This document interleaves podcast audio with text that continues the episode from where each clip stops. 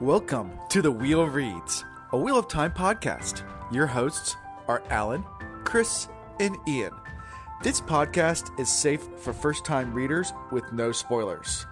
This week, we'll be covering chapters 32, 33, and 34 of The Great Hunt. Dangerous Words, A Message from the Dark, and The Wheel Weaves. Enjoy!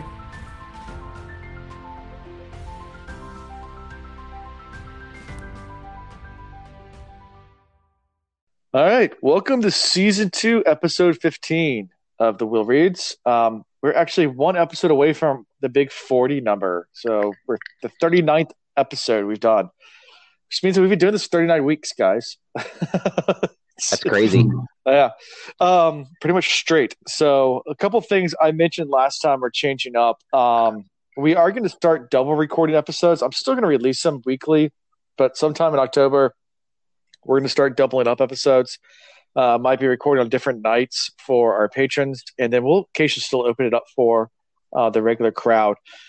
Yeah, yeah, but we're just trying to get a couple episodes ahead. So for the Christmas season and Thanksgiving, things coming up, if we need to take off, we can, kind of thing. Other things going on. Um, this is like a couple days since the last time recorded. New patrons, um, but like I said, it's only been like three days we did hit the 20,000 uh, listener mark for downloads. Yeah. Um, yeah. I know we were talking about that for a week now. Like, we're almost there. We're almost there. Well, we hit it. So we're past it now. And then, yeah, we blew past 900 followers on Twitter. We're marching towards a 1,000. And that's pretty much all of the major housekeeping things. And then, of course, next week, at least next week for when you're listening to this, though we are going to record, I guess October 6th is going to be our next time recording for an episode. So we got a little bit of a break. And the Dusty Wheel, uh, Matt Hatch will be a guest that night. Nice. So, so yeah. Um, VIP. So, yeah, it's going to be a lot of fun. Um, looking forward to having Matt on. So, as far as personal life goes, I know it's only been three days, but a lot has happened for me because we went out of town. Um, I went to the mountains to my in-laws house and we went apple picking on on on Saturday, which or, or Friday, sorry, uh, which was a lot of fun. Eh, the rain held off, so we were able to pick apples without rain, and then we had a picnic afterwards and ate some apple cider donuts and lots of apple stuff, and it was fun. We had a good time. And then on Saturday, we went to Spy Rock, and my son, t- two and a half years old, climbed the whole mountain without being carried once, which uh, is pretty impressive. That's Um, very it's very impressive. That's a yeah. steep climb. Not a long climb, but it's steep. Yeah, Future Spartan in the making. Yeah, future Spartan in the making, exactly. Um, yeah, he's he's uh, it was it was really funny because we got to the top, and of course, him being a toddler, like he has that toddler energy where like he never slows down, and we get to the very very top, and um, these like I guess there's a group of like girls, like probably like high school or college age with their mom. Um, I guess there's a group of friends and like the parents as well. They make it to the top, and all the girls are like huffing and puffing about how hard it was to make it to the top. And they turn the corner, and there's my son at two and a half years old, like running around, jumping in puddles, like not even phased at all. And they're like, "Well, he did it." Gotta love it. like, so it was kind of funny. Um, of course, I was I was huffing and puffing at a very slow pace, trying to make it up. So. Um, Yeah, we He- can't he- we can't run it anymore, can we? yeah, exactly. Right? Ugh, yeah. Again. But how about you guys? Personal life, what's going on? Ah, jeez. Last couple of days. Uh, so I had my boys out with me this weekend. Uh, Friday night and Saturday morning, there was a lot of rain in the forecast. So instead of slumming around, um, a lot of the hotels around here that have indoor pools were opening their pools back up. So picked a hotel that was a little bit out of the way, so it wasn't really crowded. Uh, had an indoor pool, did a bunch of swimming. Um, we got the pool to ourselves Friday night and all Saturday morning, which was nice. Uh, the boys loved that, and you know, ordered ordered food delivered. We got well, we ordered uh, Taco Bell one time, and then Buffalo Wild Wings, and got some wings and watched some football, and it was a good time. Uh, then we went out to the river. They had uh, drag boat races out there this weekend, and that was awesome. Just nonstop thunderous noise on the river and boats flying by at like 100 miles an hour and This is the first weekend in a while that we had all of the four wheelers and mini bikes running at the same time because one of them always seems to break. Uh, so did a lot of that. Yeah, I mean, so it was, it was, a good time. Boys had a good time. I had a great time. I'm exhausted now, and uh, oh, and Alan, I don't know if I mentioned to you, but uh, I got in a uh, a regatta up in Solomons, Maryland, uh, tomorrow. So even though I'm not working tomorrow, I still have to drive up there at the butt crack of dawn, uh, make it to Maryland by like eight in the morning to hop on and race all day. So okay, this this is turning out to be a really good three day weekend for me. It's a screw pile. Screw pile, yeah, yeah. So it's day two. It's yeah. uh, Sunday, Monday. I'm doing the Monday portion, and that is a. Is it a Mount Gay regatta? I don't know. You know, maybe you might get a hat, which is That'd cool. be cool. Yeah, yeah. I'll take a hat. I, I think Screwpile is. Yeah, because uh, I have a Screwpile hat. Yes. I'd rather have a bottle of rum, but you know, hat's cool too. yeah, yeah. I'm pretty sure Screwpile is is, is a Mount Gay. Anyway, cool. Chris. So, I have been involved in a lot over the last few days. I am almost moved into a new place, like 90% moved in. Um, you know, the, the girlfriend was really missing me, and the roommate that I have that's moving out of the house that I'm in right now needed some time to get herself together so she can get her stuff out. So I had to take off to Charlotte.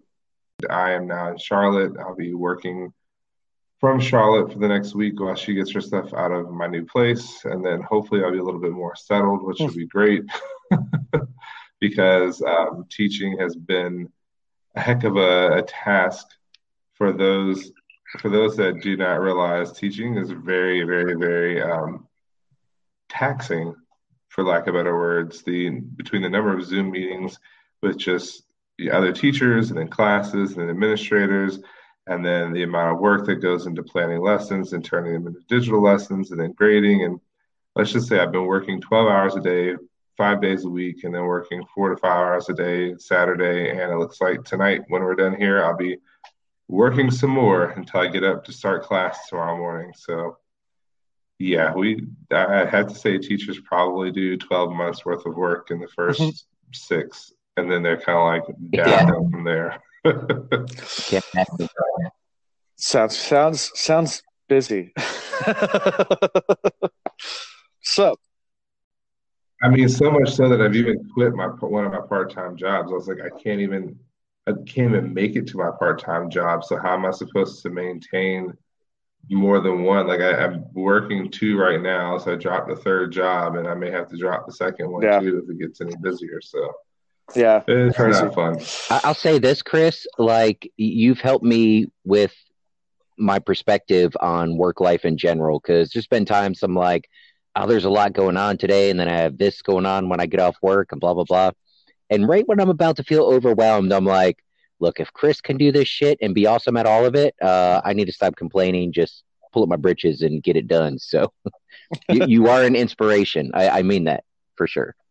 Well, thank you. I appreciate it. And trust me, this actually helps to release some of my stress because it like forces me to do something I enjoy doing. So I appreciate this from you yeah, guys. Love it. All right. Well, moving on to the episode. So I'm going to say a couple of the predictions that I remembered off the top of my head, and you guys feel free to chime in with predictions you had as well. Because to be honest, we recorded this last Wednesday night. I went out of town Thursday night, and then I edited uh, the episode in the car without taking notes. So yeah, so I so um, normally I take notes and write down the predictions as I'm editing it, but uh, I did a little bit different this week because so um, yeah. So here's what I remember, and you guys feel free to chime in. So one thing that you said was that they're going to go to the stedding. Um, and I, I already told you guys were right on that one.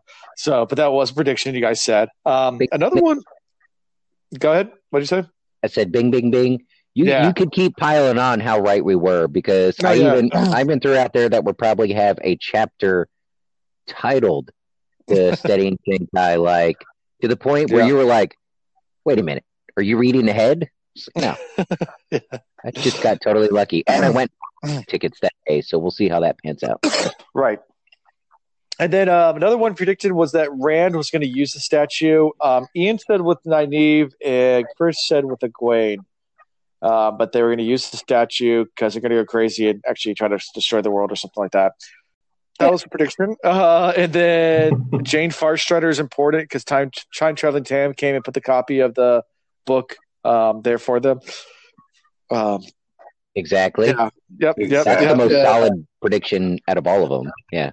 Yeah, yeah, exactly. And then um, um, another one from a few episodes ago was that uh, that our girl Dena, Thom's girl, was uh, was bad. You know, was evil. Yeah, we'll talk more about Dena, Dena in a bit. But um, and then uh, I, this is a throwback one. Um, Morgase, the Queen of Andor, a while back, actually in Eye of the World, you predicted that she's actually not the real queen. And I want to just kind of surf, uh, recircle around with that one, see if um, you guys still think that she's not the real queen, that someone else is still has the rights to the throne. Oh man, Chris, do you recall kind of the details around us throwing that out there? I remember it, but now I'm trying to think why we went. It's a little foggy for me. It makes me want to go back and listen to the. Wasn't there someone I that don't remember why? I think maybe we thought she was more or less a Wasn't there puppet or someone who disappeared and they assumed was dead or something like that? Yeah, there was someone. Yeah, we did talk about that. Yeah, And- yeah. And in his um um uh um I, I don't remember actually I think it um and, and chat might correct me, but uh but Morgase's um didn't didn't marry um her the person who ran away's husband and had um Elayne and Gawyn with him, but Ga- Galad was was a son, Yeah. was his son from the previous marriage, and it did did it mention um his last name? I know it mentioned her her name. I don't name. think that it- went that deep, and it was, yeah. okay, I, I have to go back and look at. I'm I'm hoping right now, due to Yeah, Alan's lack of prep, that that he well. just spoiled a little bit because I don't know. I don't know. I don't know if it was Yeah. quite that detailed because we got the hint that the boys weren't brothers, e- even just in description and mannerism and everything. But I don't know. I don't know that we. uh You might have spoiled us a little bit, Alan. Yeah. No, I didn't, we already- I, I, I didn't spoil anything. Um, okay. Yeah. So, uh, so I just got Yeah. We gotta do confirmation. short notice episodes more often. We're getting Good Yeah, we got we had these short turnarounds too too too too quickly. Yeah, someone just searched the ebook. It was not mentioned in the first book, so never mind. Uh, let's Oh, keep well. going. But I, I think um, it's one of those where Chris and I were both like, all right, if if Jordan's mentioning it, then there's got to be something to it. And oh, we were right about the Thom. We never got the details of Thom actually dying. We're just supposed to assume that, right? And then we hear a story about someone who had claim to the throne or part of that family that went missing, assumed dead, but we know that. I mean, come on, that's like soap opera 101. This mofo's coming back at some point. So okay, yeah, yeah. all right, It's, there you go. It's still in the mix. Okay, good deal. Anything for you, Chris? Sound good? Any predictions that, that I missed? No, I think Okay, we're good cool. to roll. Like, So let's move right on to chapter chapters are really 32 detailed, Dangerous so Words, I'm- which the icon was a harp. Yeah. Um, so, thoughts about the chapter title now that you've read it? Um, it's it's a very dangerous. I mean, it's it's more of the great game, and everything you say is dangerous in the great game. So, all words are dangerous. Well, turns out not just what you say, but who you choose to speak to in certain environments. So Mhm. yeah. Yep. so, yeah. Anything for you, Chris? You know, I'm still confused as to what the heart really is going to be related to because, I, you know, every time I go back to it, I keep thinking and thinking and thinking about. So, like I was saying, when it comes to the heart, um, I always go back to Thom. Okay. but Sure. I'm wondering whether or not it's going to have So, a deeper Uh, purpose. we start out getting up to Lord We'll. Barthanes manor, and it's gigantic. It's like a giant fortress. Fortress, uh, as as our, our president Donald Trump would say, it's huge with no H. Huge. It's huge. Um, It's so big. it's so big. Um, and yeah, um, Perrin apparently is left behind because they don't need him. Um, just kind of feel bad for Perrin, but same time, whatever. he has yellow eyes. It'll probably cause a lot of stir with uh this whole game thing anyway. So better just leave him behind. And to kind of go through like who, who's going to play everybody. So Hurin is and is going to be Ingtar's servant. Ingtar's going to play himself. He's going to be Shienaran Lord. Uh, and Mat is going to be Rand's servant. And Mat's really pissed about this. So, um, and Rand's is like, dude, just play the part. Don't give us away. Just, just, just, just do it for once. Um, and Mat just has, you know, begrudgingly doing all of it. Let's start here. Uh, first of all, well, I was I was gonna say I- what a fantastic like entourage No, to show no. up with. Like you're an outland lord, uh, and they thought they knew what they were getting when they invited you because clearly people have been watching Rand for a while.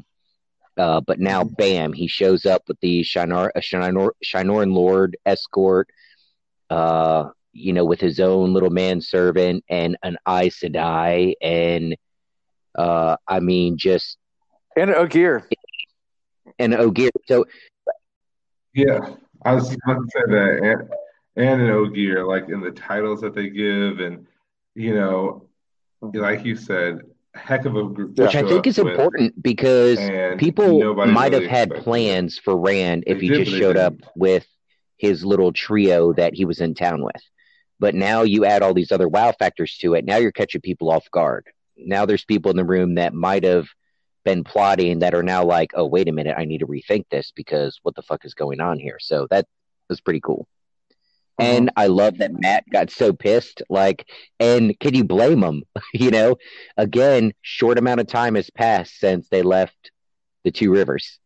Mhm. And, you know, a year ago, they were all just dicking around playing together as buddies in the town. And now it's like, all right, you need to pretend that Rand is like this super high lord and you know, you're his servant. And Mat's like, fuck that. The fuck I will. That's, you should be Drake's. The hell are you talking about? I'm not going to play as servant. I got to go yeah exactly. That's crazy. You were crystal clear, and then it went. Yeah. I can't do anything It's- about it. I think it's All right. literally the Wi-Fi in here just sucks. You're clear. You're you're clear right now. So go for your point. Quick pause. Go. Where does that go? So Barthanes, even Yes, he that's was how you say thrown off by the fact that Rand showed up with such a high number of like uh, distinguished individuals in his company. So I thought that was pretty neat. That he came up, he's like, "Ah, you, my young Lord Rand, you excite much comment in the city and in the houses. Perhaps we'll have a chance to talk this night." So I, when I first read that, I was like, "This dude's up to something." Like right away, I automatically assumed he was a snake in the grass. So I hope I wasn't the only one that had that feeling when I read that. Oh yeah. Well, I don't trust anybody at this point. So for sure, yeah. Comment like that, I was like, what? What's he Yeah. plotting? But everybody's plotting. Yeah. So before Matthias comes up, though, you know, Rand goes to the gate, and the, the guards of the gate aren't really happy about the size of Rand's entourage. I think they all thought Rand was going to come by himself. So, um, but but they can't turn away who he brought because he brought another lord, he brought an Ogier, which are really respected. He brought an Aes. So like they're like, well, we can't really say no, uh, but kind of pissed that you brought this many people. So go on in.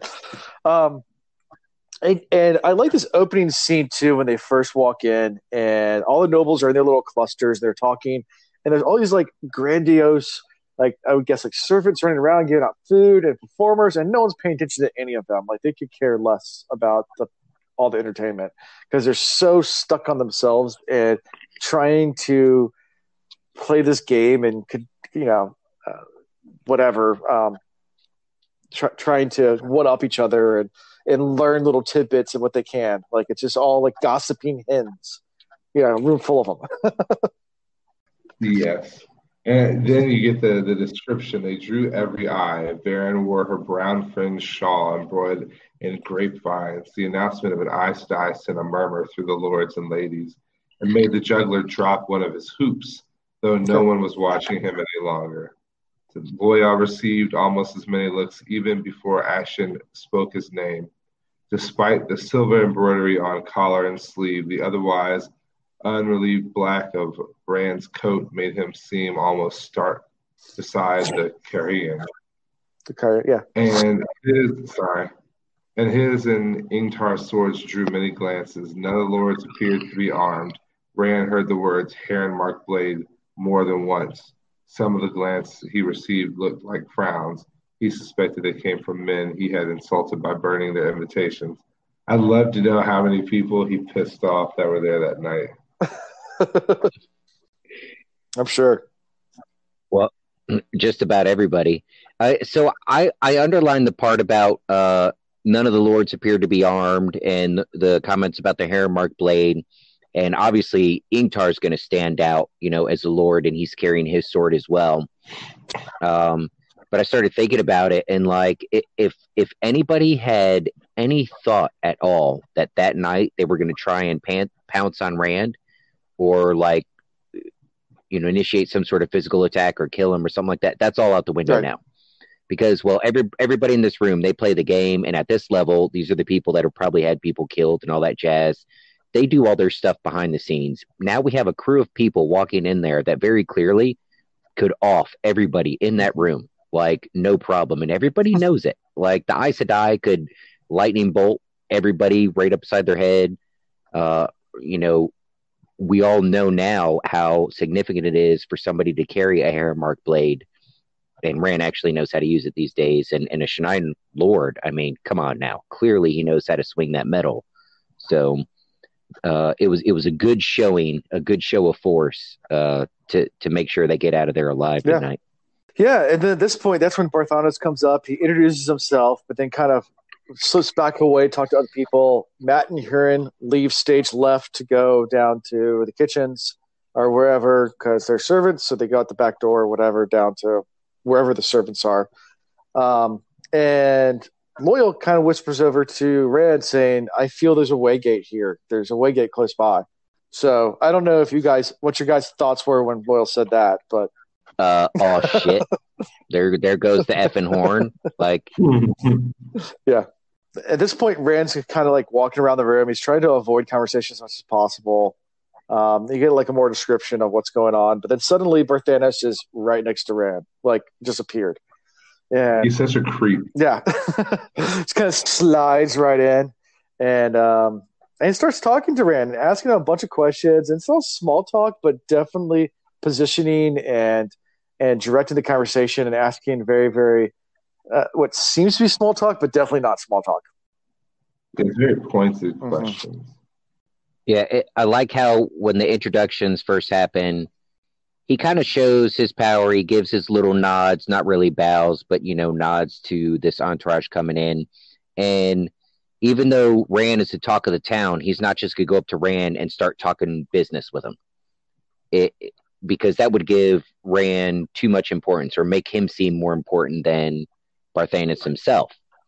So he waits his time, but he doesn't wait long. Like once Rand kind of separates from his entourage and they start mingling, he swoops in very quickly to have his mm-hmm. conversation. Mm-hmm. So, yeah, kind of kind of interesting how this is all playing out and how the game is played, and yeah, yeah, I completely agree with that. I mean, it's one of those situations where it's like, how long he's been waiting to really get in there and have a good conversation with Rand, and what other angles is he going to come at him with? And that was the first thing I started thinking was the small talk is great, but when are we going to get down to the really meat of the conversation? Yeah. Yeah. And then, um, yeah, he uh, he asks about the king, um, and Rand's like, I don't know him. Uh, so, um, Hmm. which was which I thought was pretty pretty funny. Uh, Barthanes immediately is like, uh, "I'm surprised you played this game this well, Rand, for Andor." yeah, which which you know pisses yeah. Rand off. He just wants to scream, "I'm not playing any fucking yeah. game." But now, now, like one of the most powerful people here is telling him, "Boy, you you play this really well." He's like, "Damn it, I don't want to play a game." yeah, and, and, Rand's getting super frustrated about the questioning. Um, you can tell he is but eventually Barthanes just kind of leaves the conversation. He's like, "All right, I'm done talking to you. I, have learned enough. Bye." So let's talk about the whole what you guys thought about what was said or what the questions were, and let's talk about it. Alan, I'm a little disappointed in you that you didn't. I mean, I, I guess you left the door open for us to bring it up, which obviously yes. we will.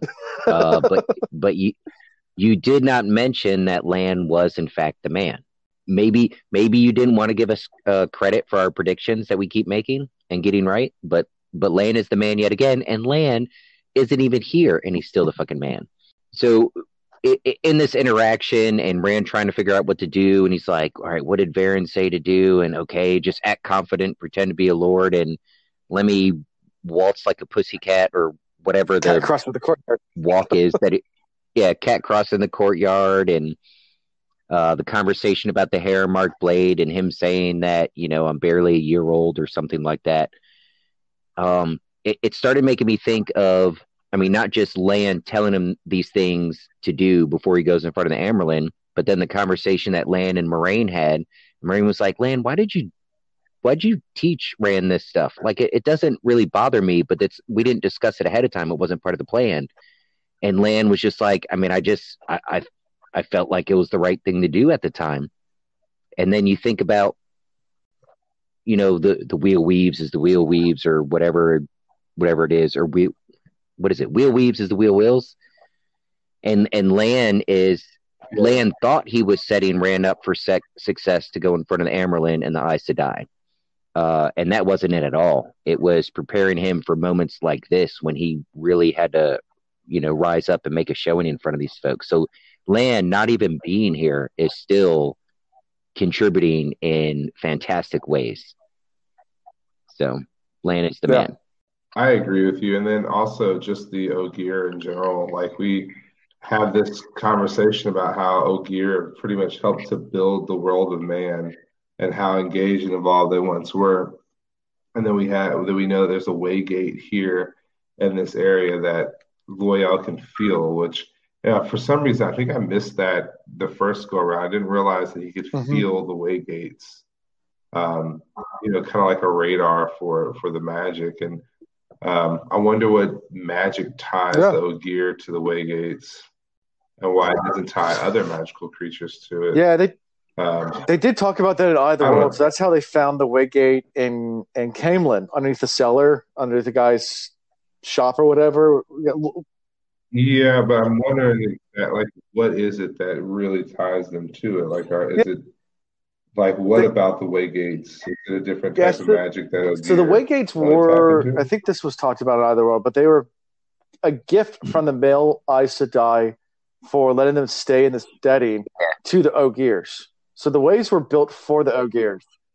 So yeah, I, I think it has that. something to do with that. That because they were built for the Ogiers, they have a, I guess, some kind of tie to them. Mm, maybe it's darker than yeah. that there's some spin-off story where like in order to create a waygate you have to sacrifice an Ogier, Ogier child. See, that was where my mind went. Maybe it wasn't really good at all. Maybe nice. I watched Jordan yeah. be as twisted as Martin was, so I'm yeah. waiting for all yeah.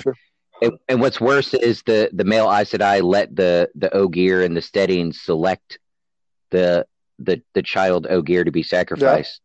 Yeah. Okay. Mm. It's dark. dark. Very dark. But how, I mean, how young's this child? Like 20? Like 30? 30? I don't know. I guess I guess they could be 30 or 40 and still be young, right? yeah, exactly.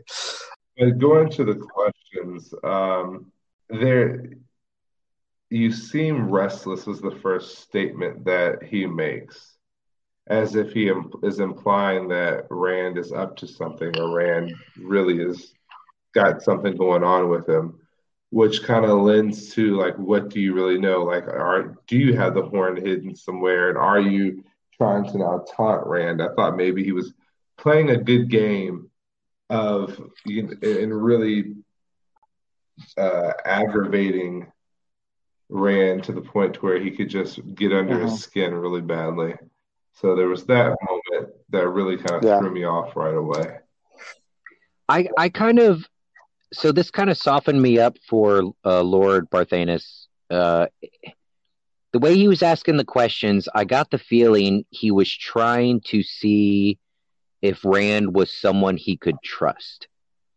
And not that he was asking questions to try and find ways to manipulate Rand, if that makes sense. Just the way the back and forth went. Um, So Yeah. so I started thinking, okay, maybe there's more to this guy that we don't know. Maybe I was a little too quick to judge and put him in the bad guy category. Um, which uh, I mean, I guess maybe he still is. I don't know. Um, but I don't know. I at, at this point I was like, all right, let's see where this goes before I get, you know, too anti Lord Barthanes. You know? Sure. And I, I agree with you. I love the way Rand answered. He's like, I like to walk. And he had this arrogant walk going, but he's using the cat crosses the courtyard, which is, like you said, taught to him by Lan. But then he softens the blow and says, This is a fine party. You have many friends, and I've never Mhm. seen so many entertainers. And many friends, he agrees. You can tell uh, Galldrian how many and who. Some of their names might surprise him. So he really did think that Rand was here as a spy for the king, not necessarily as somebody accepting the invitation that was given to him. Okay. Yeah, he's definitely feeling that out. And then after the back and forth, he says, As you say, you have given me much to think on. Uh, I believe we may find common ground when we talk again. So he, in conclusion, he's not trying to make an enemy of Rand. And between this random ass party showing up with Rand and little conversation they had, like, I, I, I think uh, Lord uh, Bar Barthane, how do you, oh, man, I'm already butchering it. Barthane. Barthan- Barthanes. Um, Or- you, yeah, just a little caught off guard, and maybe Rand was not what he was expecting or told to expect by somebody, and trying to find a, um, you know, somebody that might be on his side versus making an enemy from him. Sure. You know, Yeah, so after they leave, Rand's sitting there wondering what he's if he said anything wrong, of course. And he walks into the next room and sees our good friend Thom. And Thom's up there performing, doing his thing. Uh, uh, he's Rand's almost positive Thom sees him, but doesn't react at all. And like Rand thinks, okay, clean break, fine. He doesn't want to talk to me. I get it. I'm leaving. And he turns to leave, and then these this this woman stops him. And then more women show up, and they all start hitting on him. It's like uh, I think someone in chat just said the Real Housewives of Cairhien. Um, it's uh, it was so so. Let's talk about this. these women are ferocious, like, and they got to know that everybody in there is watching them interact with Rand the same way they watched Rand interact with everybody else. So uh, they're shameless. They don't care who sees them, even the ones that are married. I mean, there's one that doesn't have a husband and makes a joke about it, but the other ones that do, they're all up in Rand's grill and full view of everybody. So Yeah, a little shady. yeah, Yeah, I completely agree with you. It is really bad how like loosey goosey they are with themselves and how they were quick to come right out to him and be like, "Hey, my husband's nowhere to be found. Hey, you should come hang out with me." Like that that's really bad. Like they deserve everything they get from this point forward. I don't think let me stop. yeah. Like I said, other women show up. It's it's it's super scandalous. They're they're they're not even hinting. They're just straight out like, "Come sleep with me," kind of thing. Uh, even though I have a husband, it's it's and and this is all part of the game as well. Obviously, um, who knows whether they'll actually go through with it? Maybe they're trying to bait him into saying yes, and then they can use it as leverage. That like, why would you be a homewrecker? You know, I mean, I, I there's a million different ways my mind went with this, but before it goes any further, Rand, you know, uh, uses Thom's excuse to get out of um, the situation. Final final Yeah. thoughts on on this thing before we move to Thom, to conversation with Thom, or Yeah, I mean, we got to jump to the con- Thom conversation because that really yeah, wraps that scenario up really Yeah. well. yeah. So it gets to Thom, and Thom immediately has a response about it, just like, uh, yeah, she'll teach you a few things. Uh, that one, this is this is my favorite line of the book so far. Uh, you know, he's obviously he can't overreact, or he has to be careful how he engages with Rand. But you know, says to him, "I I recognize those three, boy. Hmm. Rand Taborwin alone would give you an education such as every man should have at least once in his life if he could live through it. Like Uh, this is also So worried about their husbands? I like that. Yeah, this is Thom telling on himself a little bit. Uh, he's he's probably had such an education from it's not that woman, a woman like that. Um, I don't know. I just Oh no, he spoke specifically about her. He definitely was educated about her. That's that what- that's what I'm thinking. sure. They probably traded lessons back and forth. And then of course he jumps in, and then he gets straight to business. Right. Like I thought you were clear of Aes Sedai. Half the talk here tonight is of Andor Lord appearing with no warning and an Aes Sedai at his side. He's like, you're, you're letting the White Tower put you in the cooking pot this time, Yeah. which is interesting. So yeah, he tells Thom that you know he's here because he's trying to find the horn. The horn was stolen. Um, that Barthanes is a dark friend, and Thom's like, "Keep your voice down. Like everyone's listening right now. Don't say those kind of words here. Um, you know, it's really dangerous." Um, yeah, Thom's like, "I don't really want to help. Like you, you're in this on your own at this point. Like, why don't I? No, I, I disagree there. I think at this point, especially seeing the Aes Sedai, Thom is starting to get pulled back in, and Thom is like, "Well, if you're caught up in this Okay. shit, um, you know, he feels more pulled into it." And Rand is kind of like, "No, no, no, no, I don't want to get you back Sure. into this. I, I literally just need to get away from those those girls." But whereas Thom wanted to clock out and retire before and get his timeshare, uh, once he sees the Aes Sedai and starting to see Rand get sucked back into all of this bullshit, for whatever reason, Thom feels very protective of of him, of Mhm. Rand, and I, I think he's wanting to get back in, um, well, in a position to to to help Rand. See, I don't know if it's so much he's very protective of Rand or just so against the Aes Sedai at this point that he'll do anything That that's them. true. You know, he uh, was it his son or his nephew? his nephew. That was his nephew.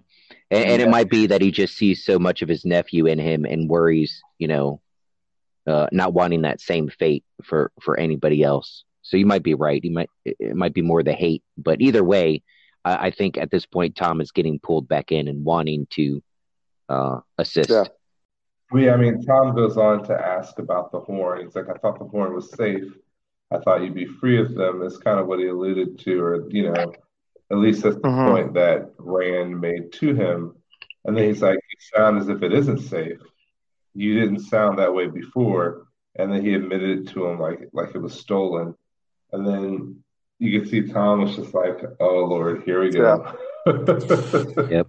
So yeah, and then Kieran shows up right at this point and says Mat's been hurt, and you know we have half a second, kind of almost buys it. He's like, "Oh, it's obviously a ploy to get him away." Like, okay, got it. Play along. Yeah, Mat's hurt. Oh my god, gotta help save him.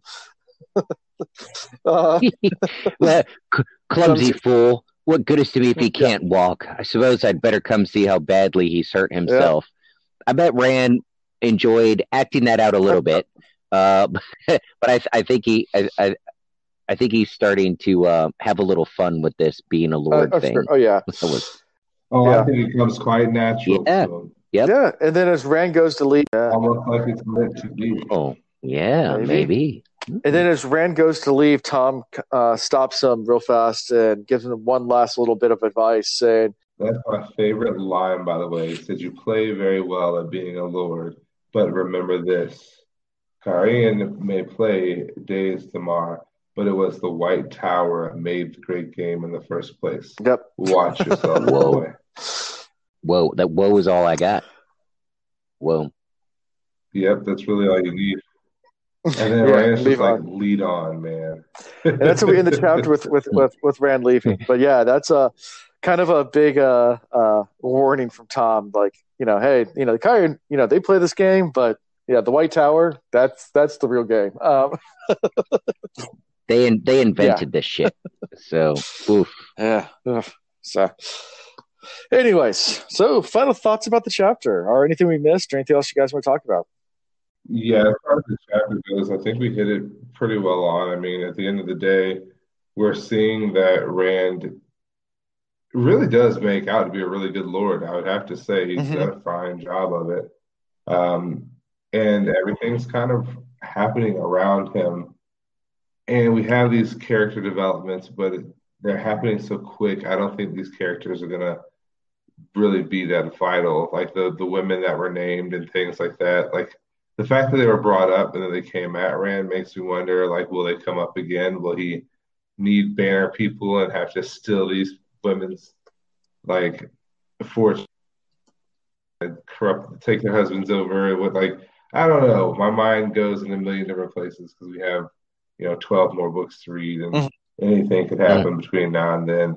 Yeah. So it makes me wonder if these women will ever come back up. Uh, and the yeah, maybe one of these women does. Yeah, you never know. I do have one more thing, uh, and in all of these chapters, I don't have anyone to place it on, but um, I was thinking about our dark friend social, mm-hmm. and wasn't one of one of the women that was being described a Cairhienin lady? I believe so. I think there was a Cairhien uh, woman. Um, right. So I'll go back and look. Th- then I'm racking.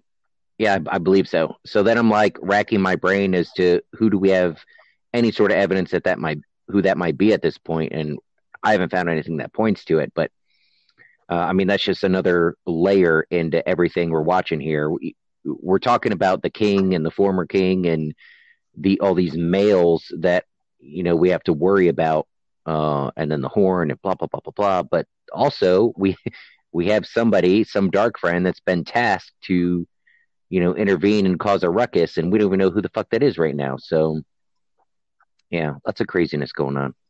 Yeah. All right, moving on to chapter thirty-three, a message from the dark, um, and the icon was a leaf, uh, the trifold leaf. Um, I think last week when you guys talked about this, you predicted this. We might be going back and talking to the girls. Um, yeah, I said that. I was way off. no, we're we're still in the same place. Um, yep. we already knew that the leaf was in relation to the mm-hmm. the waves, yeah, right? Yeah, yeah. I, I just didn't. I can't remember the name of the tree. I didn't whatever, put it together. Yeah, yeah, yeah. The, the, the, the, I just the the title is to me until they went back. Well, until we get further into the chapter. Okay. Yeah. just put it that definitely. Way. But for a minute, I thought Beelzebub yeah. was coming back when I reread the, the yeah. title. We yeah, haven't heard from him kind of been. Uh... I, have actually no. He came. He, he, showed up in the Portal Stone uh, world for a little bit when he gave Rand the brand. Yeah, but it's still yeah. been a while. Like I expected him, like yeah, true. Chapter. Anyway, uh, he's, he needs to get his shit together.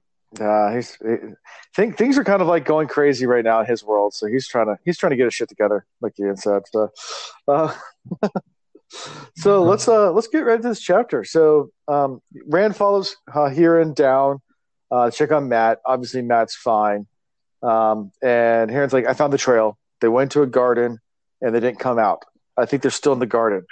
Um, and yeah, um, they, they were trying to get the other people to come down too, but apparently everybody was busy. Ingtar was was cornered, and Verin was with Barthanes, and Loial's already down. Is this really bad of me? For a moment, I thought this was a trap, and that Hurin was part of it. Ooh. Like when I first started reading this, and all of a sudden everybody was conveniently too caught up. I was like, no, please, please, please, no. I like yeah. this Senor Sniffer. Please don't be a bad guy. Don't be a dark friend. Like I, I, had so much. Well, he turns out to be okay. So for for now, I mean, we we do know there is a Shienaran dark friend, dark oh. party friend, party person. Yeah. So true. Yeah, but it, it can't be here. It really can't be. I just I would lose all hope of humanity if he turns out yeah, to be a dark I, I'd feel pretty bad if if that turned out to be the case. So I agree. Yeah. Yeah. So yeah, shame on you for thinking that. Yeah. three, three, three Hail Marys and one Our Father, and uh, you know you are forgiven. sure.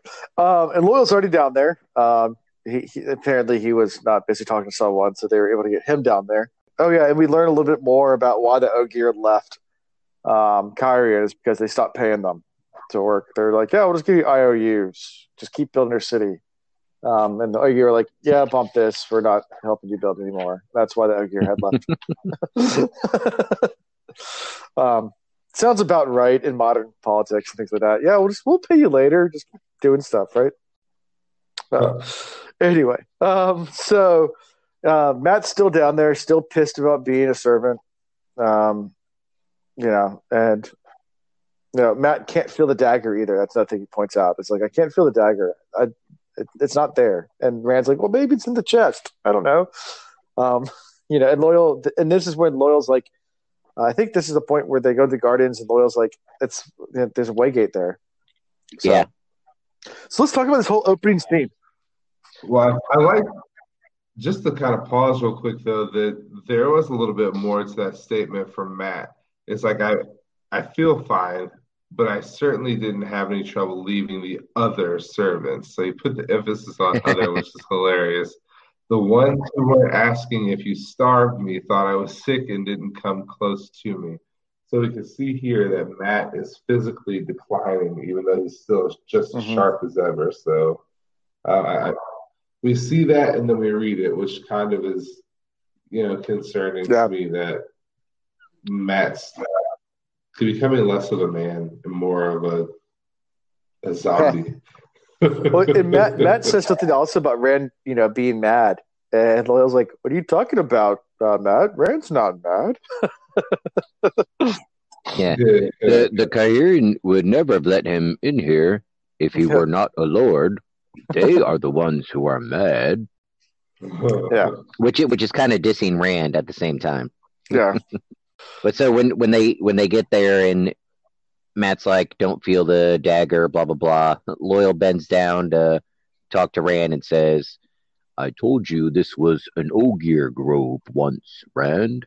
The Waygate is within that wall. I can feel it." Which is nice that they let him finish a sentence because this is fucking important. Uh, so it's a good thing they didn't interrupt him this time.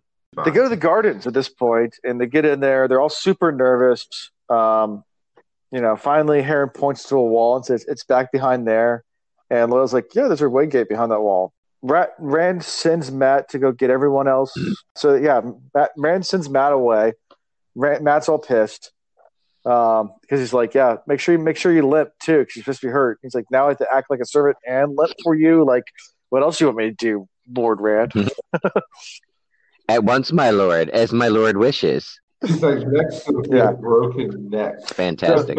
So Randon asks Loial to boost him up so he can see better. Um, and, you know, Loial, of course, like, okay, I'll boost you up a little bit. There might be people there, so be careful. And, of course, Rand just scrambles right over the wall. And Loial's like, no, stop, don't do that. But, uh, yep, too late. He goes over and sees the Waygate. Um, it's there and goes and opens the way gate, and Machin Shin is right there waiting for them. Yeah, I can't say that I'm surprised now. I was surprised when Rand and Loial were creeping up on um, Fain and the Trollocs, and he just went straight in and you know took the dagger, took the chest. At that point, I was like, "Whoa, this is kind of ballsy." But now that's kind of like Rand's thing. He's just jumping right in. Uh, and then I'm thinking to myself, "Oh man, he's got Loial with him, so if he could get in there, they could travel the ways." Like I was a little fearful that our uh, our band of brothers and sister um we're getting ready to get split up here Mm-hmm.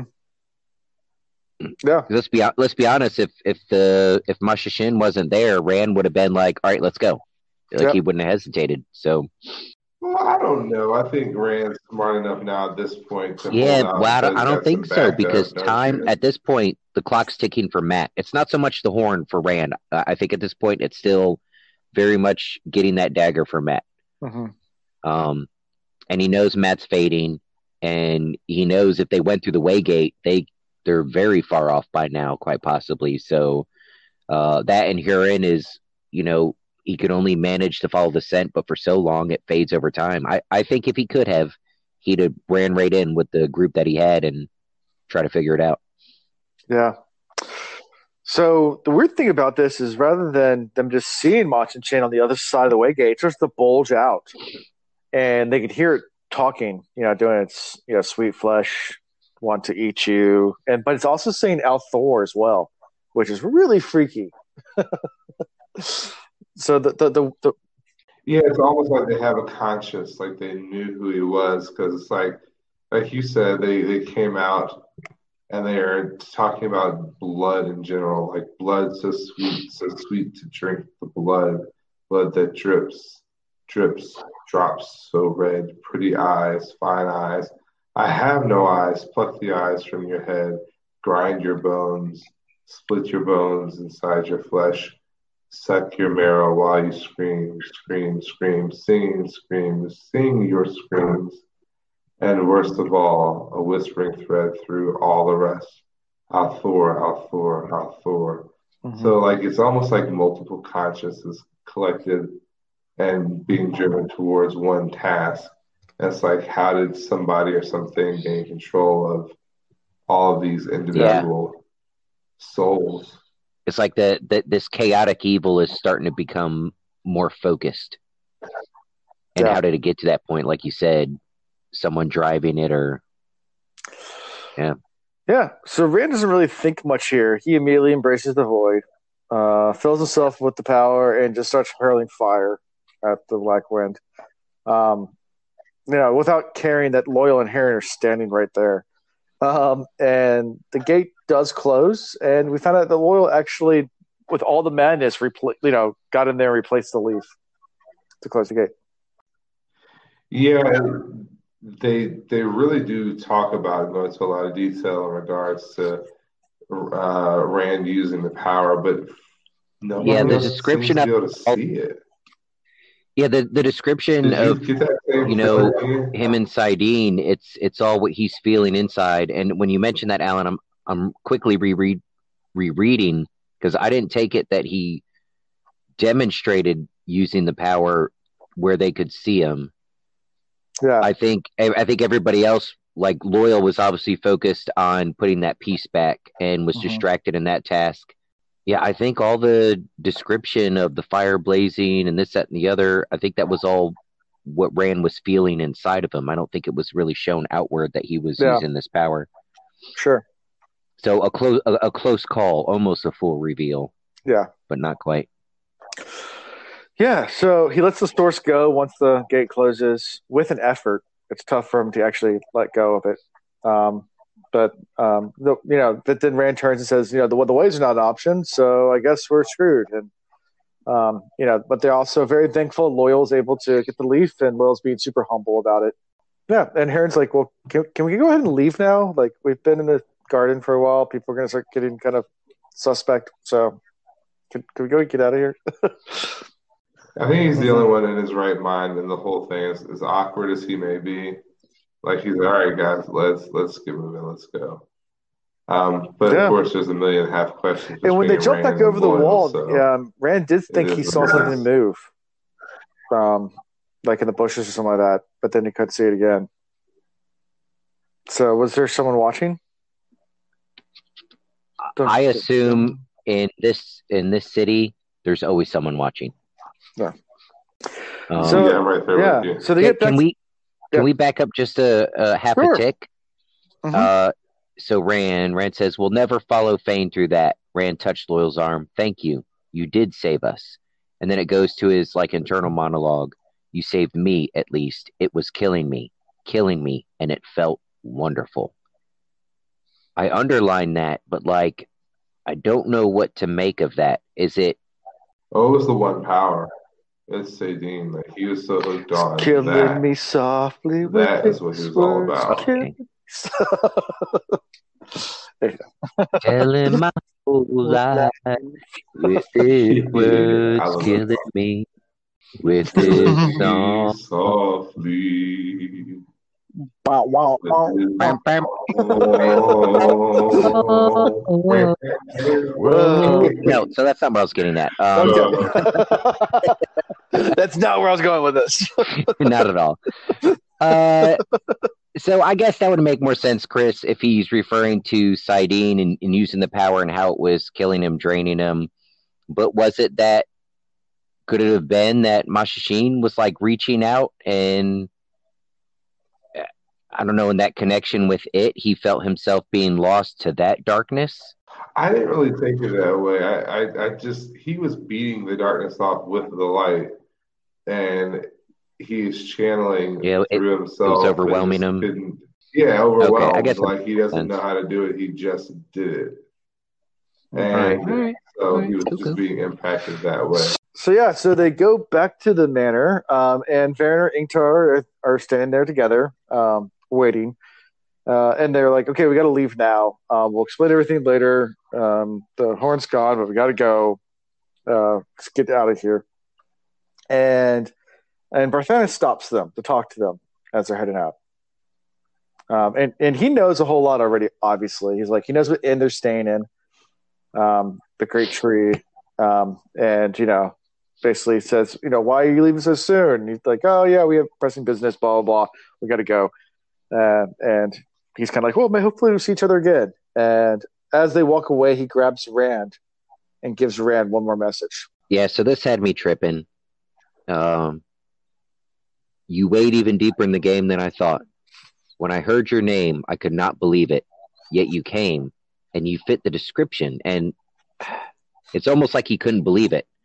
But everything was lining up like this had to be true. He says, I was given a message for you, and I think I will deliver it after all. What the freak? I mean. He says he will wait for you on Toman Head. He has what you seek, and if you want it, you must follow. And if you refuse to follow him, he says he will hound your blood and your people and those you love until you will face him.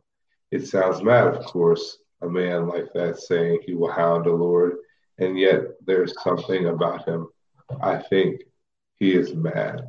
He has the knowledge to do that. Like he's been in yeah, Rand's town. He knows Rand's father. Like he's no stranger to Rand. So this is not an idle threat. This is something he can actually do, which is interesting. I I did. I did underline when he was thinking about you know what you were saying. Fain could do it, and then he thinks at least Egwene is safe in the White Tower. And I was thinking to myself, I was like, do you do you think Rand would have ever thought that when they left the Two Rivers? That Yeah. well, at least at least Egwene will be safe in the White Tower. Yeah. I don't think so. Yeah. Change of perspective. Yeah. So, um, yeah, I think Barthanes does actually ask what was in the box too. Doesn't he? What's in the box? What's in the box? What's in the Oh, box? What's in the box? Oh, what's in the box? but Rand just leaves. Um, and he leaves quickly. Uh, he wants to get the hell out of it. And then at, the, at that point, Rand tells everyone that, that they've taken the, the horn through the Waygate. Craziness. I didn't see any of this coming. Well, you know, I kind of, I'm going to be honest with you. When, what, a few chapters back, last episode, when they were like, yeah, they're there, but they're not moving, I was like, either they're scheming something or they are moving and they just can't be sensed. And then we, as soon as I found out there was a waygate here in the mansion, I was like, oh, that's how they got away because we know that the dark ones got Yeah. the waygate pretty well, no matter what gender they are. Yeah, Or not gender. exactly. what type of person or So yeah, so thing they make their way back to the inn, um, and when they get there, uh, Rand kind of recounts what happened at the Waygate, um, and Verin says, "Well, that's impossible. Um, you know, Ma- Machin Shin doesn't have a mind where it can just guard. Like that's not how it works." And Rand's like, "I'm just telling you what I saw. Like it was there and it was waiting for us, so we can't use it." Hmm. And Do you and then- really think? Do you really think Padan Fain can do what Ten Aes Sedai could not?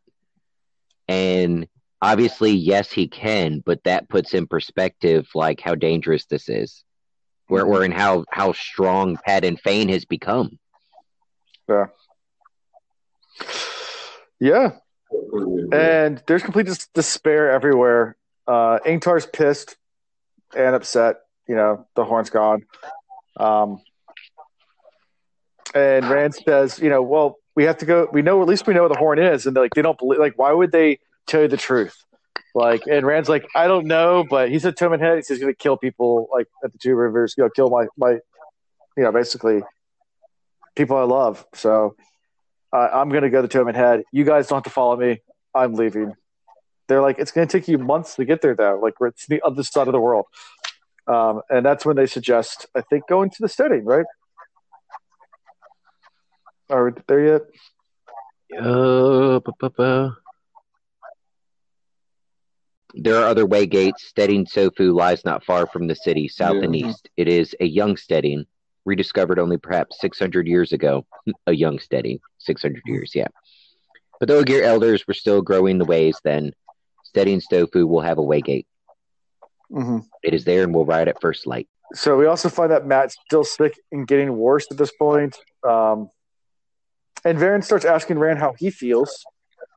Um, and he says, you know, he says he feels fine. They just need to go ahead and hurry up and and get then do what needs to be done. And then after that, he's done with the with Verin. You That's know, how we end this chapter. that, but it keeps coming back to him. So Yeah. So now- Interesting. Not a long chapter, but a lot of stuff happens. You had the whole Waygate scene, then you had the whole message from Thane through Barthanes, which was kind of kind of freaky. So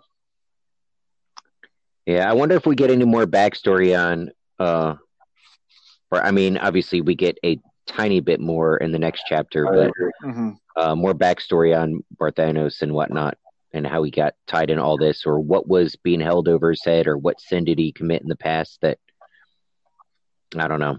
Yeah. There's there's definitely a lot there. sure. Any final thoughts from you, Chris? Well, I think this is kind of a pivotal moment in regarding to uh, Rand. And I say that because Rand is really acting like a lord. Like his interactions weren't, I'd like to do this, or let me sit back and watch what's going to happen. It was, this is what's happening. This is what's going down. Follow me or not. I can give a damn. Mhm. I'm going to handle business, and this is how I'm going to do it. And and how And how about how he relates to this Aes Sedai? Like he, And, he you used to be for, for him to afraid of Aes Sedai, and he probably still doesn't like them, obviously. But after we don't know his relationship with Jackson Guy, but he was straightforward. What's that? Um, you know, I made the statement about him becoming more and more of a lord, and then he just made the statement like, "This is what I'm going to do. Follow me or Mhm. not." And he said that to an Aes Sedai, which kind of shows growth Yeah. from when And he after- started. Is gives a description to him about what's happening to Mat, Uh, he just puts like he puts her in her place. He's like, I do not need another spur, Aes Sedai. Like, I I know what's going on. I don't need you to tell me that shit. Like, could you ever imagine him talking to any Aes Sedai or Moiraine like that uh, a month or two ago? Like, no, he's he's rising up, man. So yeah, that's it. That's in this chapter. Unless you guys have anything else. Nah, bro. All right, and moving on to chapter 34, the wheel weaves. Um, and the icon is the wheel of time symbol. Um, which, which by the way, the wheel weaves is kind of where we get the wheel reads. It's the play on that. That's how I came up with that name for the podcast. If you guys haven't caught on to that yet, um, I don't I don't see it. I don't yeah, see it. Yeah, don't see it. Yeah, yeah. Anyway, um, so yeah, um, it's it's one of those ambiguous uh, chapter titles, which could be anything, but this is a fun one. Um, and, and and definitely the wheel is turning here. Uh, there's a lot of big shifts that happen here. So. The, Um, the first half to this chapter, uh, from Thom's perspective, could have been called choices yeah, because Yeah. I feel like he's getting pushed into decisions here. yeah, Yep. So, which one prediction that I, I that Chris had made a few episodes ago that I forgot to mention? Um, he said it jokingly was that that Dena was going to die, and I said, I said, "Is that a prediction?" And he's like, "No, no, I'm just joking." So, um, you, you got to Yeah. stick to your I feel horrible. Ted. for that. We'll get there. anyway, so let's go ahead and jump right into this. Unless you guys want to talk more about the chapter title, The Will Weaves. Now let's get it. All right, let's go right into it. So we get a Thom point of view. Um, and it's Thom. He's walking through the city. The sun's starting to rise. Um, he's making his way back to his inn. He had stopped at the great tree uh, where Rand was staying. He, he he couldn't stop thinking about helping Rand out. But when he got there, they weren't there anymore. They already left. Um, and the reason why he had been so late too is because the nobles had kept on asking him tons of questions about Rand. Because they saw him talking to Rand, and they were super interested in what was happening with Rand. Um, yeah. So, uh, before we get to the end, anything about this? Uh, our thoughts about the nobles keeping him? Do you think it was a ploy, or do you think it was just they were interested in Rand, or it's just part of the game? Uh, there's so many different ways you can t- you can kind of read into this. Uh, I mean, I just made note of how you know, Thom's whole mind is whirling. You remember before when he was promising Dena that he wasn't going to get back into the game, Mm-hmm. and uh, he, I assume he wasn't. It's interesting that he was performing where he was. I know money is money, but Mm-hmm. um, I, I can't imagine you could even perform there without getting caught up in it. But but anyways, uh, but then all this happens with Rand and everything, and he's already a million things going through his mind, Mhm. not knowing what direction he's going to take next. Um, Yeah. So he, he's he's at this precipice trying to figure out his next move. Right. So yeah, he gets to the end, goes up to his room, and uh, go ahead, Chris. Say as we read further in, it's harder and Yeah. harder to believe Yeah. that there was any coincidence in him actually Yeah. performing. Yeah, yeah. So yeah, so I'll he gets to the end, that until we goes up, forward. goes up, goes up, goes up to his room, and sees Dena leaning, lying on the bed. He looks at her, you know, sees her back, and thinks, you know, tonight's the night that I'm going to let her perform for first time. He's gonna, like, I'll go wake her and let her know that tonight's the night. I'm going to let her know. So he goes to go wake her, rolls her over, and sees the glazed over eyes and her throat slit, and there's a pool of blood next to her, and she dead, dead. She really is. I felt when I read this, I felt absolutely horrible. I was like, I wanted her to be Yeah, the no, next biggest name assassin or something. And Yeah. here she is dead. I was like, Yeah. oh man, I did that. to yeah. her. And at this I point, the books Thom's mind is just swirling because you can just imagine emotions are, are. He feels like he's about to throw up because just so many emotions. It's just horrified, utter despair.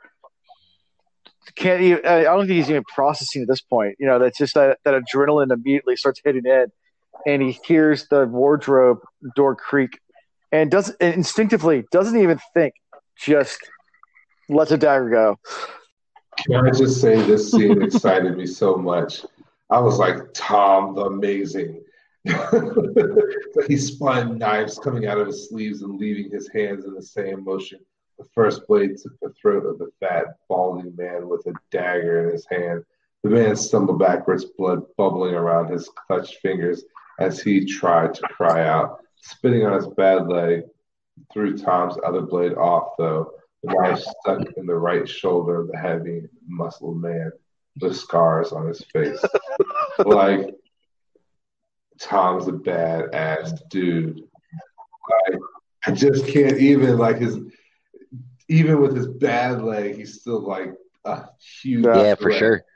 So, and it, we talked about lives before how like we wondered if there was more to Thom, if he was part of some guild or something like that, more than just a gleeman. And then we find out about his life here, where he used to be part of this great game.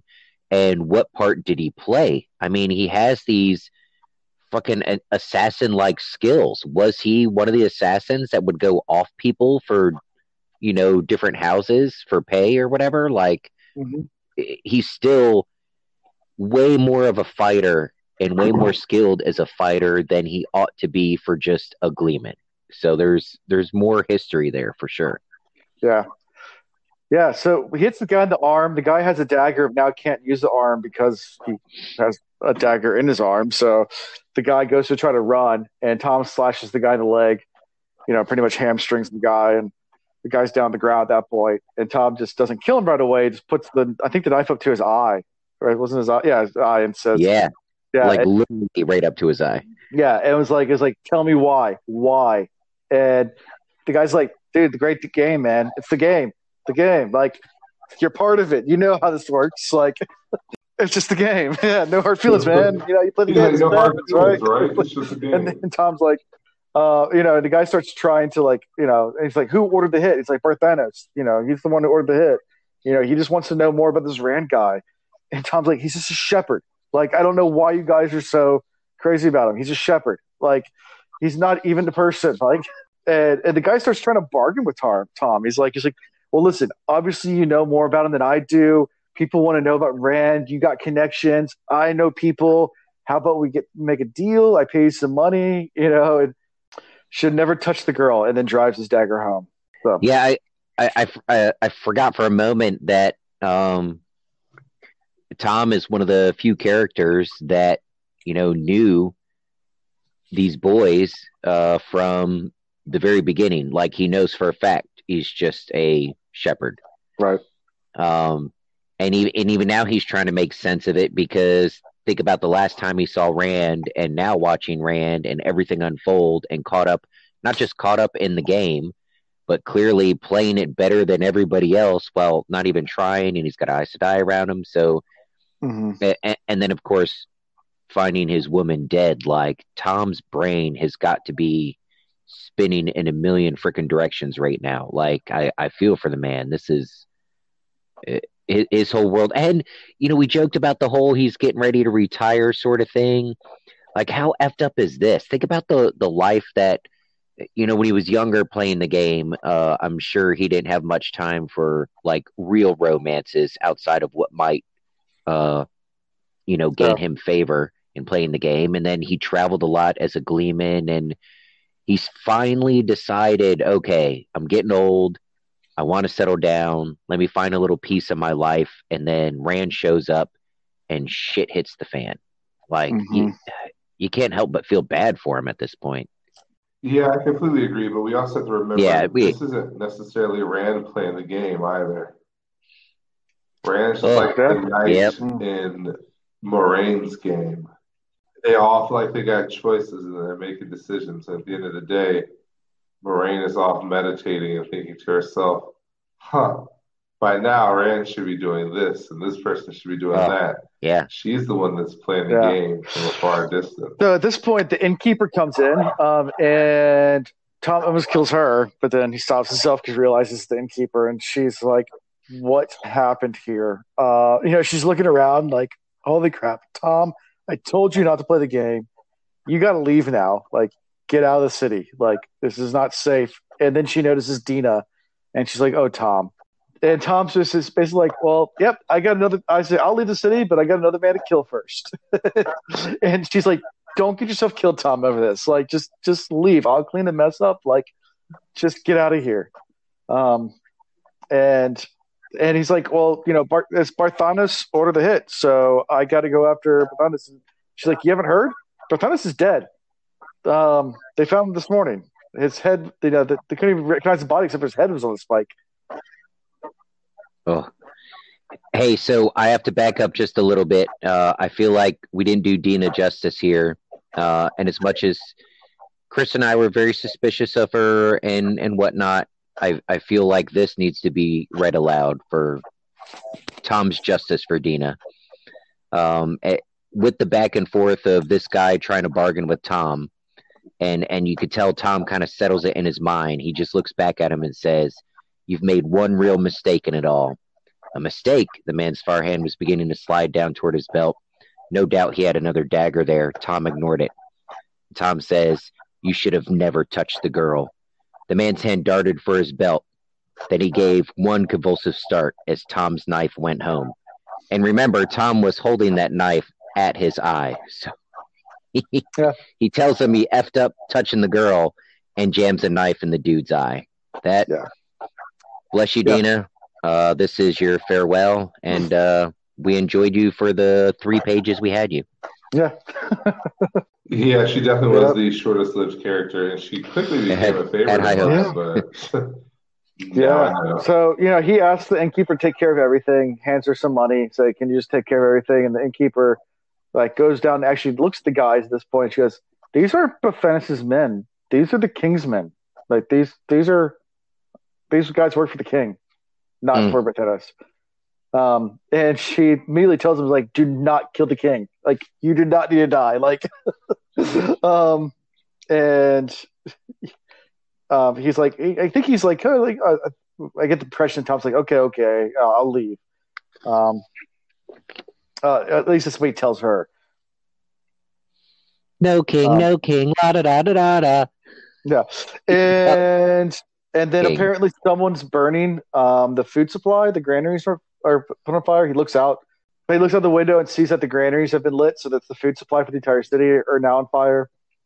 So it's almost like there's a whole entire like coup slash shit's going down right now. And she kind of tells you know, the last party thing is, you know, don't, you know, don't get yourself killed.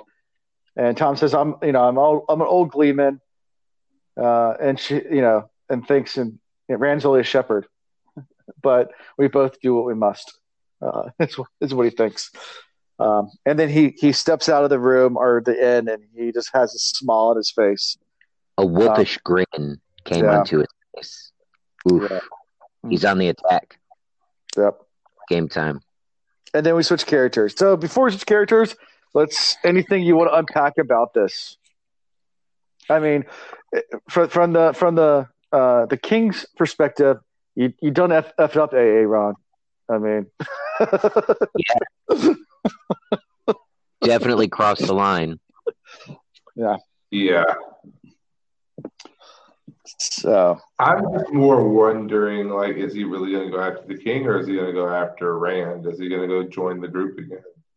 yeah, I mean, think about it. Like, what what at this point is stopping him from going to avenge his girl's death? What's stopping him from going to kill the king? Does he re- ego. No, he's older.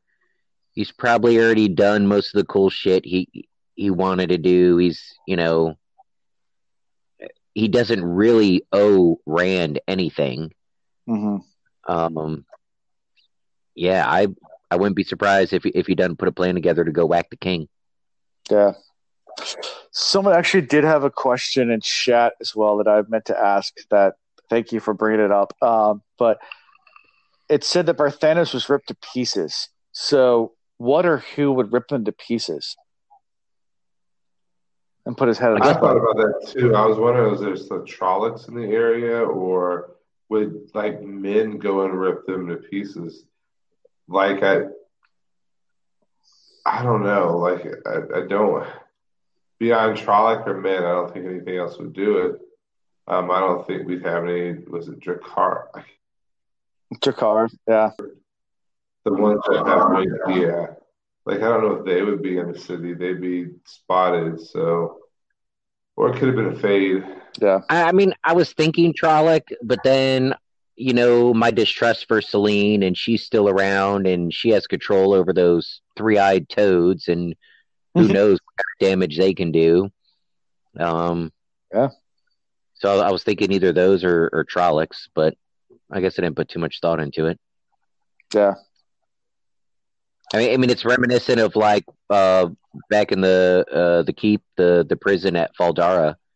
Like it was just body parts and shit everywhere. yeah, So that was either Fain or uh, men turned crazy because of Fain, or maybe yeah. I guess it. went- I don't know. Sure. Similar to that. Any other final thoughts about Thom's peer point of view before we move on? Well, you just said something interesting I didn't think about, Ian. Like who drove who crazy? Yeah. Uh, No. Uh, but no, I, I, I don't have anything more to say about Thom. Like he's a badass and he's a man on a mission now. It's just what side of the mission is he on? Yeah. Sure. Yeah. So now we switch to Padan Fain, our our good old buddy that we we love so much. Uh, good old Fain. Um, yeah. So he's in Falme, um, which is pronounced a bunch of different ways. I pronounce it Falme. I've heard it pronounced Falm, Falme, uh, a bunch of different places. Flame. I don't know. I, I say Falme, but whatever. That's where like he. That's where he is. Um, it's on Toman Head. We talked about this. this is where Bayle Domon was. Um, we've already met the other character that he's going to meet with Turak. That's who Bayle Domon met with with the seal couple. I think it was last chapter, chapter, a couple chapters ago. Yeah. Um, and he's outside of the city. He's riding a horse. Talked about how he got the horse. Um, it was a, it was a, a dark friend's um, horse, and she didn't want to give the horse up.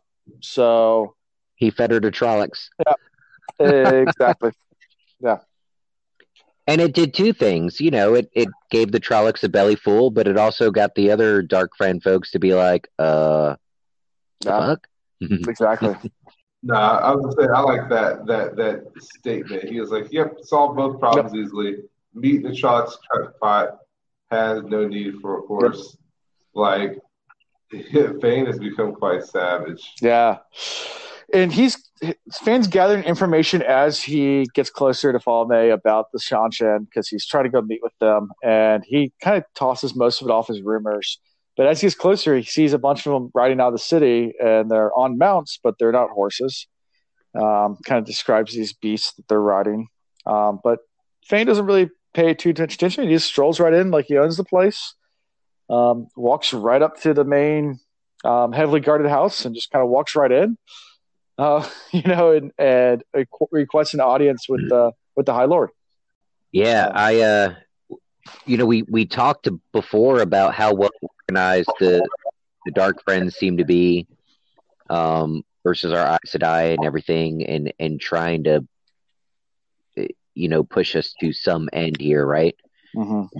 I I get the feeling that uh, the Shadow, the the dark friends that have been serving like Ba'alzamon and whatnot. Uh, mm-hmm. I don't think they took into account Padan Fain and Mordeth. Uh, yeah.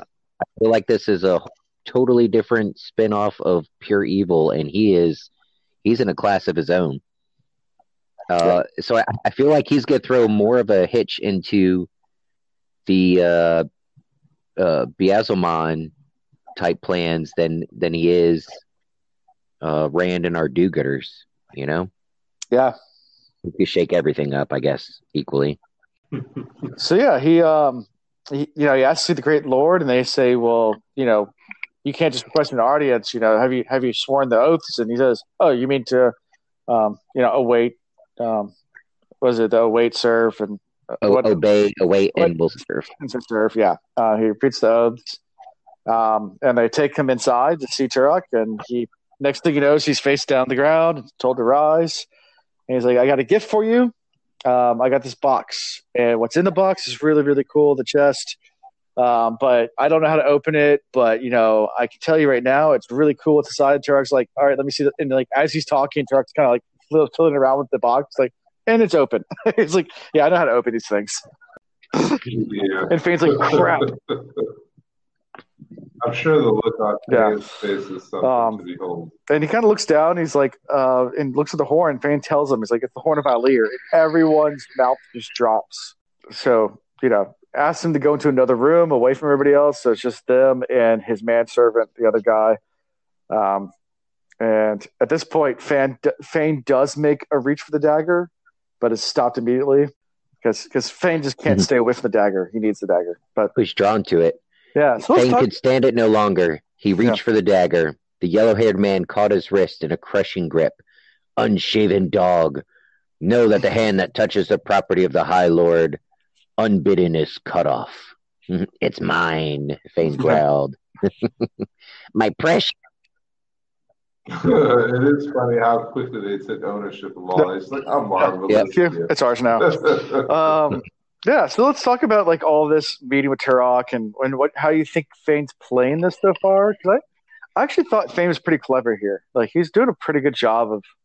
Um, I mean, I think Turak's still reading through a lot of his bullshit, but he's he's playing pretty well.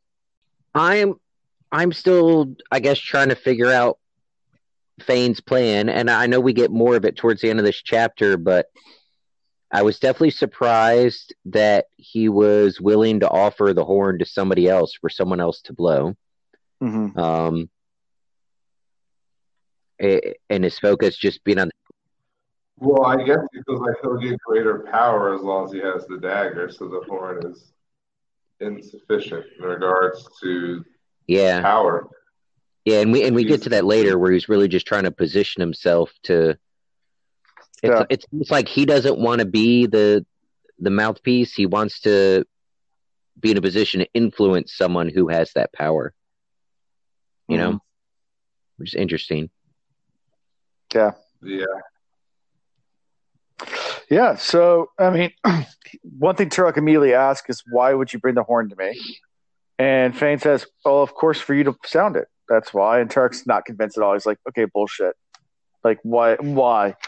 And the Fain goes into this whole entire story about his family um, has, you know, he comes from this line of people that does that remembers Arthur Hawkwing and served Arthur Hawkwing and remembers the family leaving.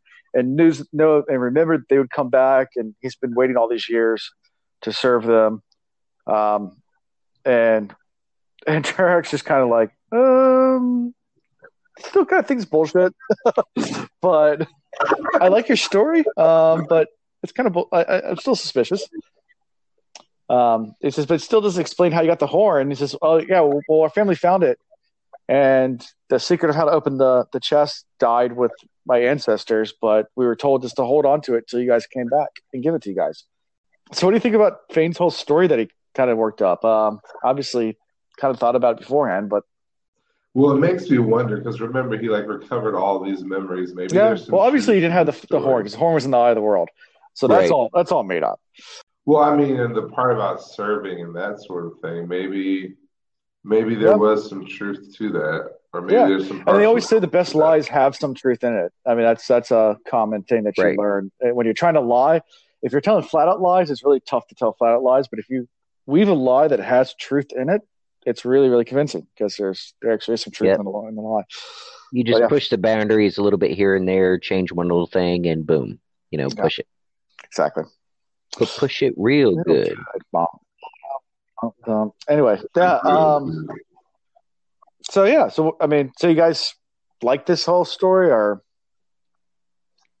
I'm trying my hardest not to show any kind of respect toward Fain, but uh, you know this this High Lord, we've already dealt with him a little bit. We know he's conniving. They're pretty powerful, and Fain is doing a good job, minus the whole reaching out for the dagger sort of thing. But he's doing a, a good job from his own perspective, manipulating them. Mhm. Uh, so I won't say I respect that, but he's quite skillful right now, and it's yeah, Yeah, he's driven towards seeing the end of the White Tower, Yeah. which is really cool. Because he's trying to manipulate this whole group to kind of turn its attention there yeah. on his behalf. Yeah, and then Fain tries to get Turak to sound it, and he's like, "No, the Emperor should have this." And and Fain starts to protest, and next thing you know, he's hit in the head. Uh, you know, comes to like you know, seeing stars, and um, and and I think I love this next line. It's like Fain, Fain at that moment decided how he would kill that, per- you know, how he's gonna that person's gonna yellow handed cured guy's gonna die. Yes, it's like it's like at that moment I decided, yeah, I know how you're gonna I'm gonna kill you. But yeah, um, and and you learn a little bit more about the horn. At least, uh, um, what Turak says is that whoever blows the horn, it'll be linked to, and that he's only twelfth in line to the to the throne, and for him to do it would be a um, a, a vast overstep of his position and power. Um, and there's already been an heir picked, um, so it, it's just yeah, not yeah. they've got their own little great game going on there as well. Yeah, you have to, you have to be, you know, you want to serve the Empress, but you don't want to be so over the top with it that you seem like a threat, right. um, which is interesting. Yeah, and it talks a little bit more about the. You learn a little bit about the culture here too, just about the the seekers and the listeners. Um, that there's these people, you know, that basically the Seanchan have like spies within their community everywhere called listeners, and they have these people called the seekers, um, who punish people. Um, Yeah, and they'll even punish people of the blood, you know, which is the the the, the nobles and the royalty. But for them, they can't like they tell how they execute them. They can't actually put hand to it, like no one can put a hand to someone in the blood, but they can put you in the sack and hang you out off a tower and let you rot. yeah. Uh, so I like the part uh, where I underlined. Do you know that whoever blows the horn of Valere is linked to it thereafter? That so long as he or she lives, double underlined, it is no more than a horn to any other. So that was interesting. But then I was also thinking, okay, so it's actually not the end of the world if somebody other than our group of heroes blows the horn first. If Yeah. somebody else blows the horn, then that just means Rand, Mat, whoever, Aes I, Loial, whatever. Now instead of just chasing the horn, we have to chase down that person, kill him, Mm-hmm. and then regain the power of the horn. Which we have so many books to go through. that might just happen. yeah, maybe. So, but that, that's actually good news. So if, if somebody else blows it, they still have a chance for redemption. So is, is that a prediction that someone else is going to blow the horn and they're going to Oh, get killed? Yeah, cool. Yeah, I, there, there's no way. There's no way Jordan puts a little line in there like that for it not to mean something. Yeah. we we just got significant info on how the horn works. Um, and, and he flat out tells you, you know, so long as they're alive, it's tied to them. Ah, so you whack the person that blew the horn, and now you've got the power. So what do you think about this Seanchan culture and a little bit of snippets that we're getting here into it? Like as far as the hierarchy and like you said, it's like like the great game too, but Yeah, I mean, they have their own game going on, but it seems much more disciplined and less chaotic, and and every everybody knows where everybody stands. Um, Yeah. Yeah. and they're they're less likely to step outside of those boundaries. sure. You know, you don't jump from twelfth to third because then everybody will just kill you because the emperor, the number one, will think you're too big of a threat. So it's got to be, you know, gradual moves, Yeah. baby steps. Yeah. And yeah, so at this It point well for them. So at this point, um, you know, Turak still thinks, or, or Fain kind of ends it with saying that I only want to just serve. That's what I'm here for. I just want to serve. And Turak still thinks Fain's lying, um, and basically dismisses Fain. But as Fain's leaving, he's like, "I need to say one more thing." And the yellow-haired guy, it's like, "Okay, I'm about to kill you now." And he's like, "I just need to warn you that there's dark friends that may be coming after the horn as well." And describes basically Rand and says, "Yeah, he has. Every goes, there's trogs that come too. He's he's a dark friend, and you got to watch out for him." again, I don't want to say I respect this guy, but my goodness, is he playing this, pitting his enemies against each other, still working his way into a position of influence and power along the way? Mm-hmm. Uh, I mean, he's going to end up having an audience with the Empress, probably the way this is going. Yeah. Um, and now it's it, instead of worrying about how he's going to fight off Rand, who he knows is chasing him down, he's got somebody else to do the fighting for him. Yeah, just basically pits an entire army against Rand. Yeah, that's diabolical. That's the word I'm looking for. Diabolical. Yeah, and he, he- at this point he gets thrown out, and the yellow hair guy is basically like, "Don't ever do that again, or I will kill you." And and Fain, it ends the chapter with Fain thinking, "I finally got Rand exactly where I want him. Like the pieces are falling in place. Like this is exactly what I wanted to do." So, final thoughts on all these chapters. There's a lot to be setting up when we're like near the end of the book. Oh yeah, Yeah. Like I, it, it gets frustrating to see all this stuff coming into play because it's like, is he going to rush through it or is he going to drag it out? yeah, That's like my first, my my initial thought. Um, we see all this good conversation back and forth. We start to meet an entire new group of individuals that we're bringing into the book. At the end of the book, we see Fain like really making moves that don't make quite make sense to me, but it makes sense to him. And it's like, all right, so what's the play here? What's really going on? Like, what are we really going to do with all of this? yeah, And then I look at the number of pages we have left, and I'm like, we have a little over 200 pages to make all this work, hmm or else we're carrying it all over into book three. So it's like this the setup for book three, or like that's where my mind is already at. yeah, Yeah.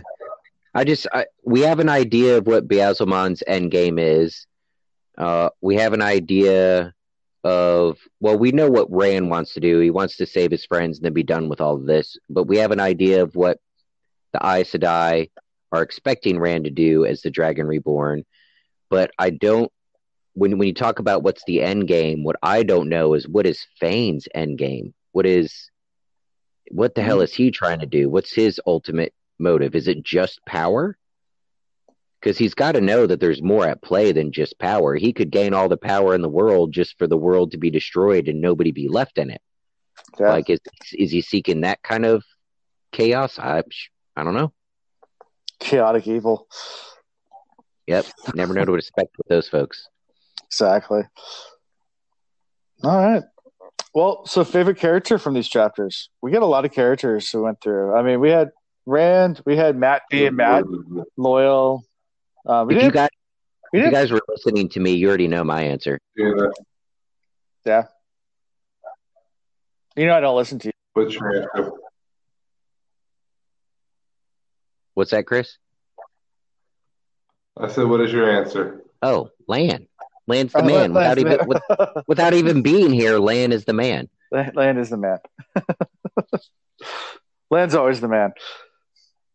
What about you, Chris? Favorite character for these chapters? Oh, yeah, I'm gonna go ahead and put it out there and just say that I still feel bad that she died. So Dena. Dena's my girl. Yeah, Ah, yeah. I, I really do feel bad.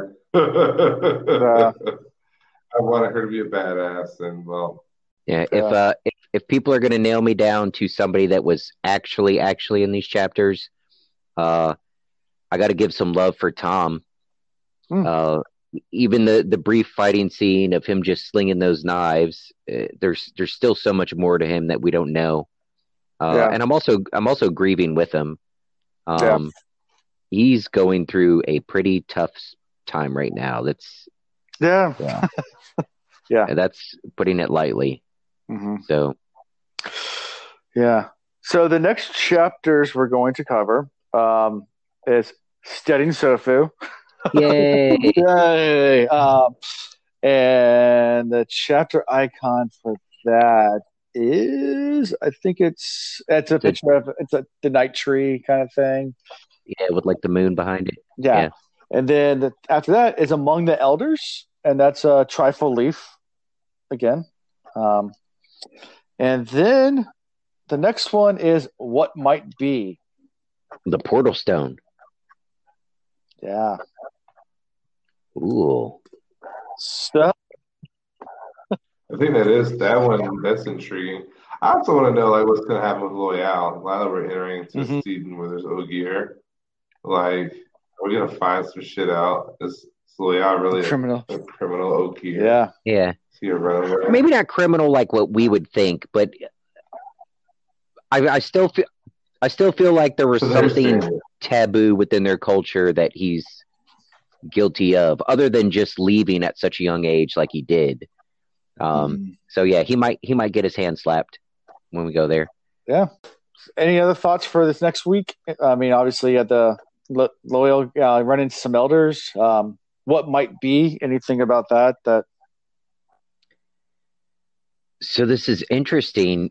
We have the trifold leaf thing. We're we're talking about going there so we could find another waygate.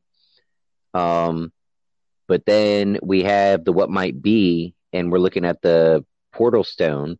So maybe they attempt to go through the ways there, and there's something that prevents them from entering altogether. Or maybe they do, but they can't travel all the way, and Mm-hmm. for whatever reason they run into an opportunity to use the portal stones and they Yeah. travel that way again and just get another look into um you know a, a possible future that could have been i mean uh, who knows Yeah. Well, I, I will tell you that what might be um, that chapter is definitely some of the most uh, in the entire series. One of the most favorite, favorite, one of the most favorite chapters. ooh interesting So, um, per- personally, in, in this book, it's uh, it's not my favorite chapter in this book, but a lot of people love this chapter. So that's personal versus fandom. Um, but yeah, so enjoy Nice. reading it. So I'll go ahead and finish it for us. Um, how we can be found is at the Wheel Reads on Twitter, Instagram, Facebook, thewheelreads.com.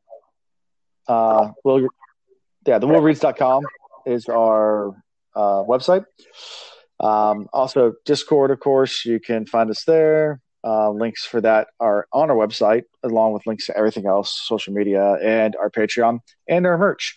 So, Patreon, you can help support us. You can listen to us live. Um, it's a lot of fun. Listen to us try to figure out how to do this.